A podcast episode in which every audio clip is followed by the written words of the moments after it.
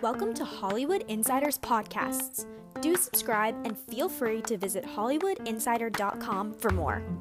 Hollywood Insider is a media network focused on substance and meaningful entertainment while being against gossip and scandal so as to utilize media as a tool to unite and better our world by combining entertainment, education, and philanthropy.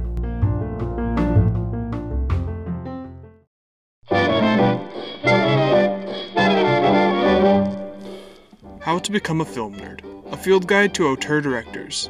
You simply can't watch Martin Scorsese without understanding Jean Luc Godard. Written by Carolyn Adamek. What is an auteur? To put it simply, a filmmaker with distinct stylistic vision that exercises complete creative control over their films. Most often, auteur directors appeal to independent audiences given the nature of their visions. An understanding of art house cinema, or the act of being a film buff, cannot be complete without comprehensive knowledge of auteur directors. If you're a newbie to the world of film, venturing into new territory with stylistic directors can be slightly intimidating. That's why I'm presenting you with a brief history of auteur theory, for context, and a list of five movies by some of the most notable auteur directors. Auteur was coined by Francois Truffaut in the Cahiers du Cinéma magazine in 1955. It was the first term to credit the director of a film with sole creative vision, and was often used during the French New Wave to describe the work attributed to the directors of that time. However, auteur directors have permeated the film industry since the silent era, and continue to do so in modern times. The concept of an auteur is best examined in the context of a director's complete filmography, allowing for the thematic comparisons to be drawn over the course of the director's evolution. Even mainstream directors, such as Tim Burton and Quentin Tarantino, count as auteurs executing their creative visions. Without further ado, here's a list of introductory films from uniquely stylistic directors to help bridge your transition into the world of film. Only Son, 1936, directed by Yasujiro Ozu. Only Son centers around an aging mother in her attempt to reconnect with her only child after years of no contact. Many of Ozu's films revolve around themes of domestic life, marriage, family, and cross generational conflict. Thus, Only Son is an excellent example of the way that Ozu approaches these narrative themes, as well as the stylistic elements of the films. Ozu often uses cinematography to position the viewer in the middle of a scene, opting for straight on shots of the actors during conversational scenes. His use of static imagery as a transitional filler was also revolutionary for cinema at the time and showcases a departure from traditional transitions. Finally, Ozu invented a type of shot called the tatami shot, characterized by its low angle, low enough to be eye level with a seated subject on a tatami mat. Overall, Only Son is very representative of Ozu's style as a director, both in visual elements and narrative themes. で、汚れそうな。うん。あなたもうんと偉くなってな。 Cleo from 5 to 7, 1962, Agnes Varda. Agnes Varda is one of the most influential female directors to emerge from the French New Wave movement. A photographer turned filmmaker, Varda uses her work to showcase the beauty in everyday life. Cleo from 5 to 7 succeeds in doing exactly this, as it follows a young woman over the course of two hours as she awaits a diagnosis from a biopsy. Unlike traditional directors of the day, Varda preferred using non actors shooting on location for their films. This enhances the realism of each of her films, an aspect that is influenced by her photography background. Her films often come from a feminine perspective, depicting women's issues during a time that all but excluded them from the media. In her revolutionary approach to filmmaking, Varda is one of the most influential directors of the French New Wave era, and definitely worth a watch if you're interested in documentary style narratives shot as realistically as possible. Être laide, c'est ça la mort. Tant que je suis belle, je suis vivante et dix fois plus que les autres. Stalker, 1979, Andrei Tarkovsky.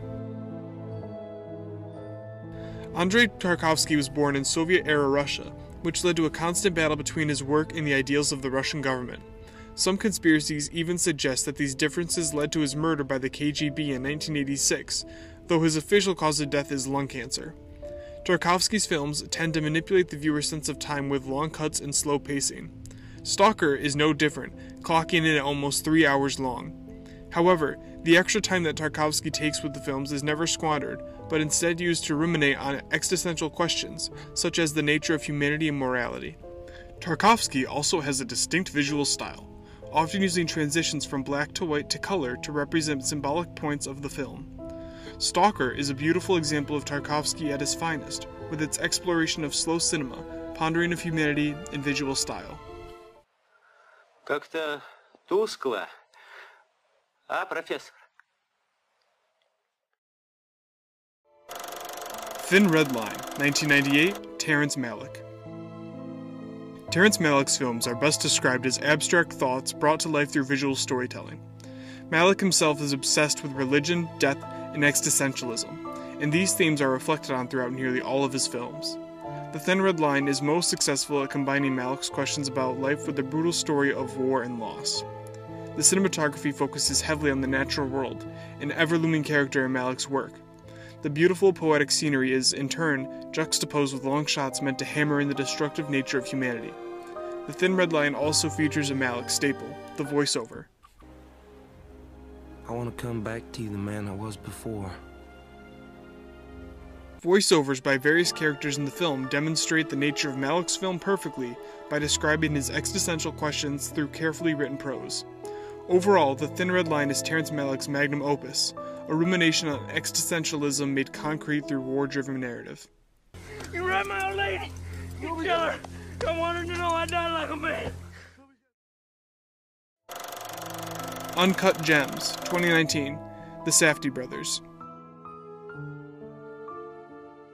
Odds are you've already heard this film as it garnered a lot of media attention during the Oscar season last year, but Uncut Gems is so much more than Adam Sandler's snub from the Academy. It's a visual depiction of the auteur and how it extends into the modern film industry.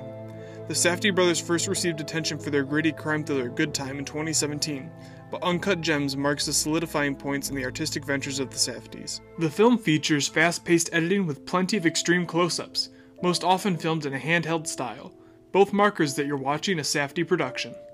The electronic music coupled with the neon noir aesthetic popularized a new wave of stylistic crime dramas, which the Safdie brothers are the forefront of. Uncut Gems is not only representative of the Safdie brothers' style, but also how the auteur theory continues to influence the most talked about films in Hollywood now. Doing my research, these guys live near the Welo mines, which primarily is red opals, which aren't worth. To wrap up, I completely understand how art house and independent film feels inaccessible to some. The history of film is littered with an intense, almost pretentious vocabulary that can scare away newcomers.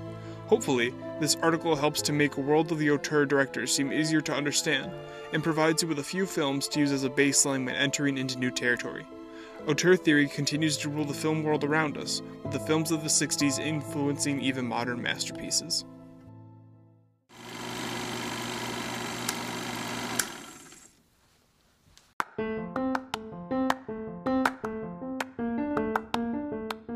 Welcome to Hollywood Insiders Podcasts. Do subscribe and feel free to visit HollywoodInsider.com for more. Hollywood Insider is a media network focused on substance and meaningful entertainment while being against gossip and scandal so as to utilize media as a tool to unite and better our world by combining entertainment, education, and philanthropy.